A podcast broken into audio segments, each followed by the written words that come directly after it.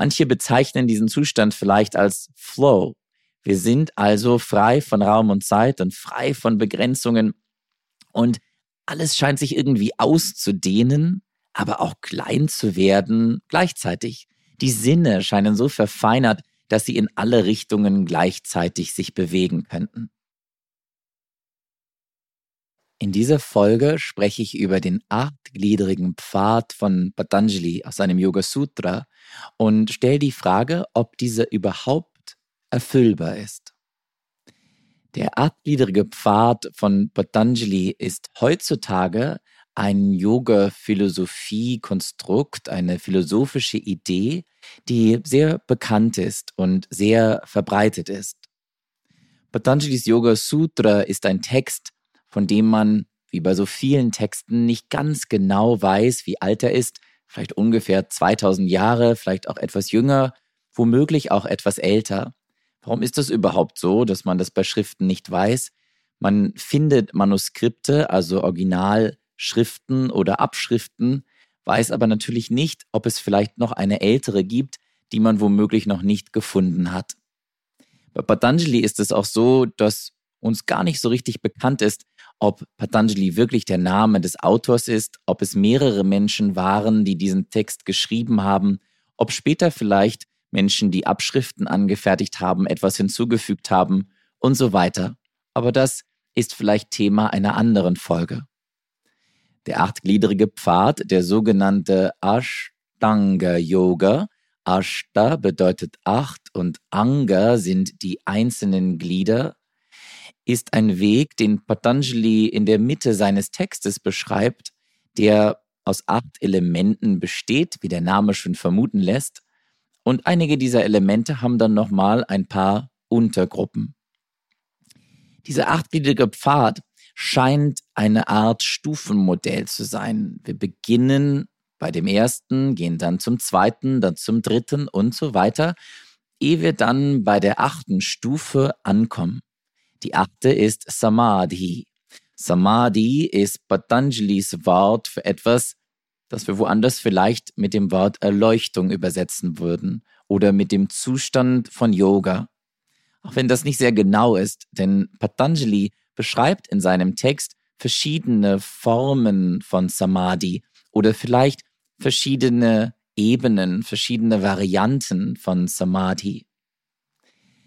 Die acht Glieder sind zum Teil sehr praktisch und Dinge, die wir sofort umsetzen können. Andere wiederum, vor allem die letzten, scheinen etwas obskurer und manchmal werden sie auch heutzutage eher als eine Idee abgetan oder als etwas, das wir gar nicht erreichen können. Ich habe mich oft gefragt, ob das denn wirklich so ist. Denn der Rest von Patanjalis Yoga Sutra scheint sehr nahbar und sehr praktisch, wie so eine Art technisches Manual, wo es wirklich darum geht, hier berichte ich dir von dem, was ich weiß, von dem, was ich gelernt habe, von dem, was andere Menschen vor mir schon erzählt und berichtet haben, wie der Zustand von Samadhi, der Zustand von Yoga erreichbar ist. Was kann ich also tun und machen? Auch wenn das Tun und Machen in Patanjalis Fall ganz häufig in unserem Kopf passiert. Aber nicht nur. Gehen wir durch die acht Glieder mal gemeinsam durch. Das erste sind Yamas. Yamas sind Einschränkungen. Das heißt dieses Wort übersetzt. Und in diesem Fall sind es fünf Einschränkungen unseres Verhaltens anderen gegenüber. Zum Beispiel nicht zu stehlen, nicht zu lügen, sie nicht zu verletzen und so weiter. Die Niyamas, ähnliches Wort, Ni heißt darunter, es sind also die Dinge, die eigentlich unter den Yamas liegen, so könnte man meinen, die vielleicht die Basis für die Yamas bilden. In Patanjalis achtgliedrigem Pfad ist es allerdings die zweite Stufe, sind fünf Dinge, die in unserem Verhalten uns selbst gegenüber eine Rolle spielen. Zum Beispiel Disziplin, Reinlichkeit, ein Gefühl der Zufriedenheit, Hingabe. Diese ersten beiden sind also etwas sehr, sehr Praktisches. Etwas, das wir in unserem alltäglichen Leben ganz wunderbar umsetzen können. Und womöglich haben wir allein mit diesen zehn, fünf Yamas und fünf Niyamas schon bis zum Ende dieses Lebens zu tun, wenn wir diese wirklich perfektionieren wollten, wenn wir Vollkommenheit in all diesen erlangen möchten. Denn allein das erste Yama, Ahimsa, die Nicht-Gewaltsamkeit, das Nicht-Gewalttätig-Sein, ist eine Mammutaufgabe. Denn ständig passiert es uns, dass wir jemand anderen, ein anderes Wesen verletzen. Allein wenn wir atmen oder allein wenn wir einen Schritt tun und vielleicht auf einen kleinen Käfer oder eine kleine Ameise treten. Yama und Niyama sind Dinge, die in unserem Alltag stattfinden. Die nächste Stufe in diesem Ashtanga-Yoga sind Asana. Asana, vielleicht das bekannteste Element in unseren Breitengraden, in unserem Yoga-Verständnis, im sogenannten westlichen Yoga oder geografisch westlichen Yoga sollte man vielleicht genauer sagen. Wobei auch in Indien Asana heutzutage, wenn es um Yoga geht, eine sehr, sehr große Rolle spielt. Vielleicht können wir also sagen, in dem weit verbreitesten Mainstream-Idee von Yoga spielt Asana auf jeden Fall eine große Rolle. Viele Menschen vermuten hinter Yoga sogar ausschließlich Asana und denken nichten an die anderen sieben Teile dieses Ashtanga Yoga. Ich möchte hier einschieben, dass der Ashtanga Yoga natürlich nicht die einzige Beschreibung von einem Yoga-Weg ist. Es gibt andere Wege aus neueren Texten und es gibt andere Wege aus älteren Texten, die zum Teil überhaupt nichts mit diesen acht Gliedern zu tun haben. Es ist auch nicht so ganz klar, ob Patanjali wirklich der Erfinder dieser acht Glieder war, ob er sie vielleicht einfach nur zusammengelegt hat oder ob womöglich in einem anderen Text diese acht Glieder schon vorgekommen sind und er sie nur mit in seine Zusammenstellung von Wissen hineingenommen hat. Zu Asana sagt Patanjali nicht besonders viel, aber doch genug, um herauszufinden, dass Asana mehr ist als nur ein Sitz. Denn das bedeutet das Wort Asana. Ich sitze in einem Schneidersitz und das ist meine Asana für die Meditation, für Atemübungen und so weiter. Patanjali sagt aber, dass die Asana etwas ist, die stabil und voller Freude, voller Weichheit und Lieblichkeit sein sollte.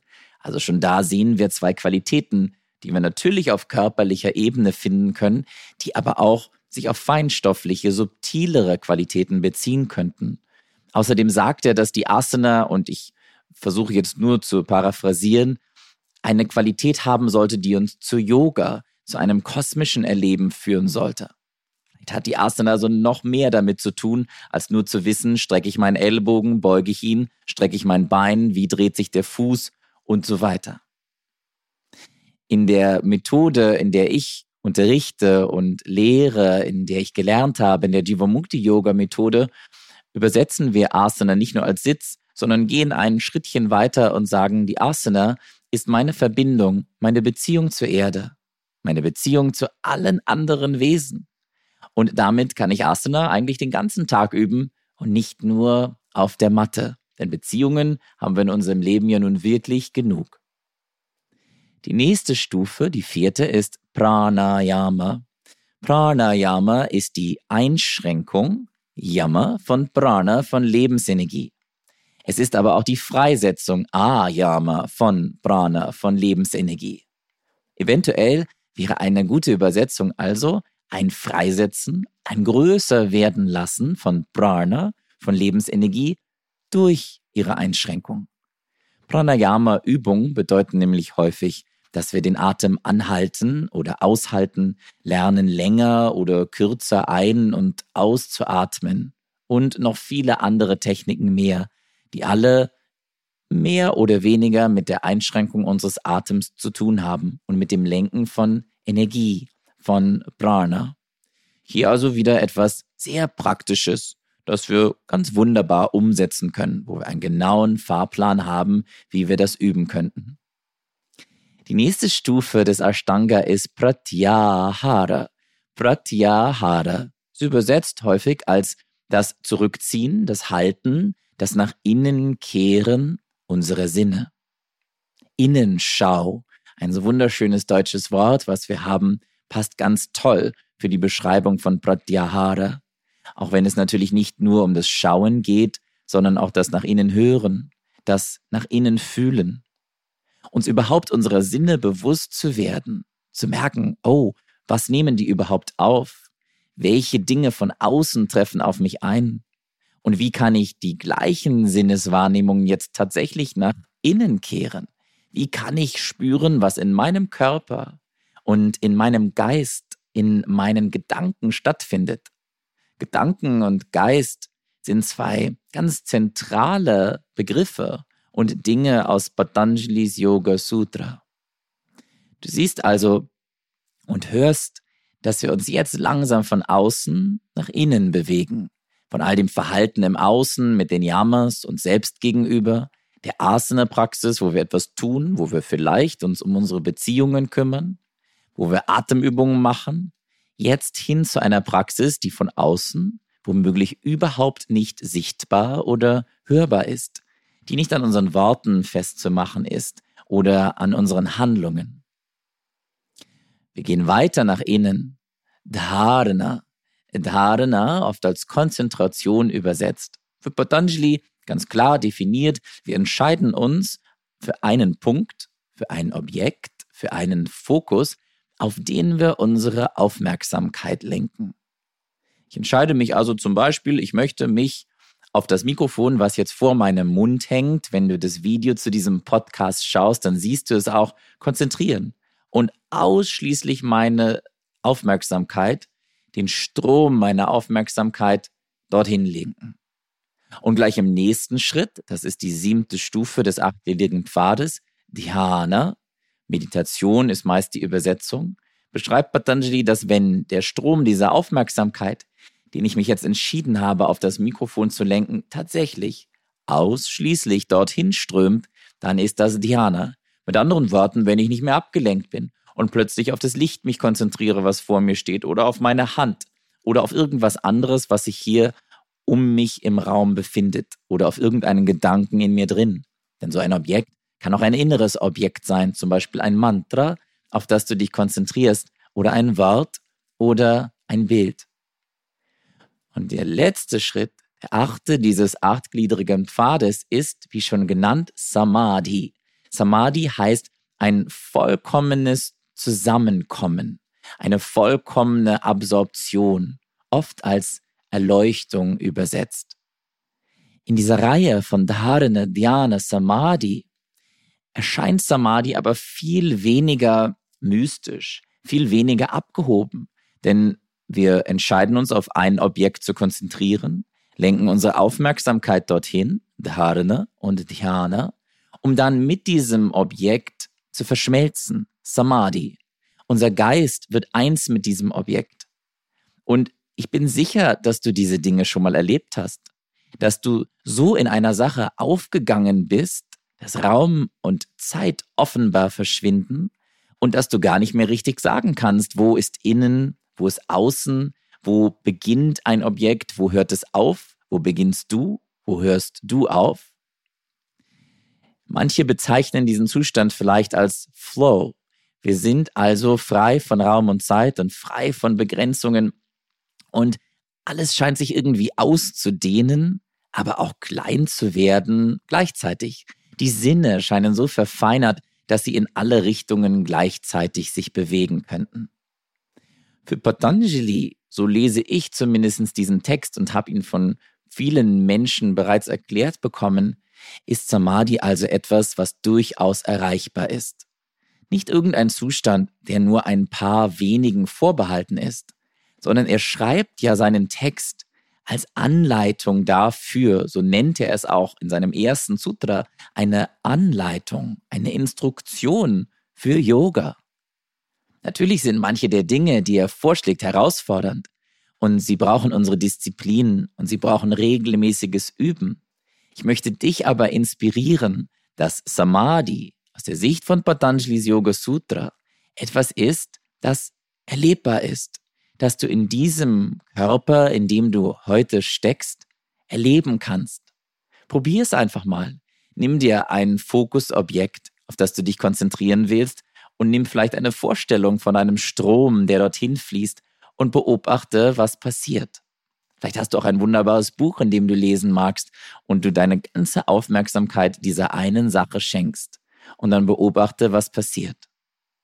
Vermutlich sind die anderen Glieder von Patanjali hilfreich, um diese anderen Schritte zu üben.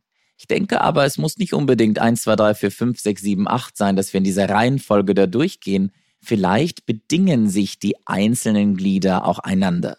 Vielleicht hilft uns die Praxis der Meditation und der Konzentration auch bei der Praxis von Yama und Niyama, weil wir bewusster werden mit dem, was wir im Leben tun.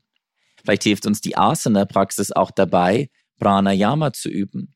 Vielleicht hilft uns Pranayama, das Lenken und Freisetzen von Energien dabei, wie wir uns im Leben gegenüber anderen verhalten oder wie wir unsere Aufmerksamkeit in eine Richtung lenken können. Womöglich steckt also noch viel, viel mehr in diesen acht Gliedern als nur so ein simpler Acht-Stufen-Plan. Und ich würde mich freuen, wenn diese Folge dich motiviert, tiefer in diese acht Glieder einzutauchen, sie überhaupt mal anzuschauen oder vielleicht wieder anzuschauen, denn es gibt so viele wunderbare Übersetzungen und Interpretationen und am Ende musst du wahrscheinlich deine finden und sie dann vielleicht wieder verwerfen und durch eine neue ersetzen und genau das ist ja das Spannende am Abenteuer Yoga. Ich danke dir sehr fürs Zuhören und freue mich, dich in der nächsten Folge wiederhören zu können.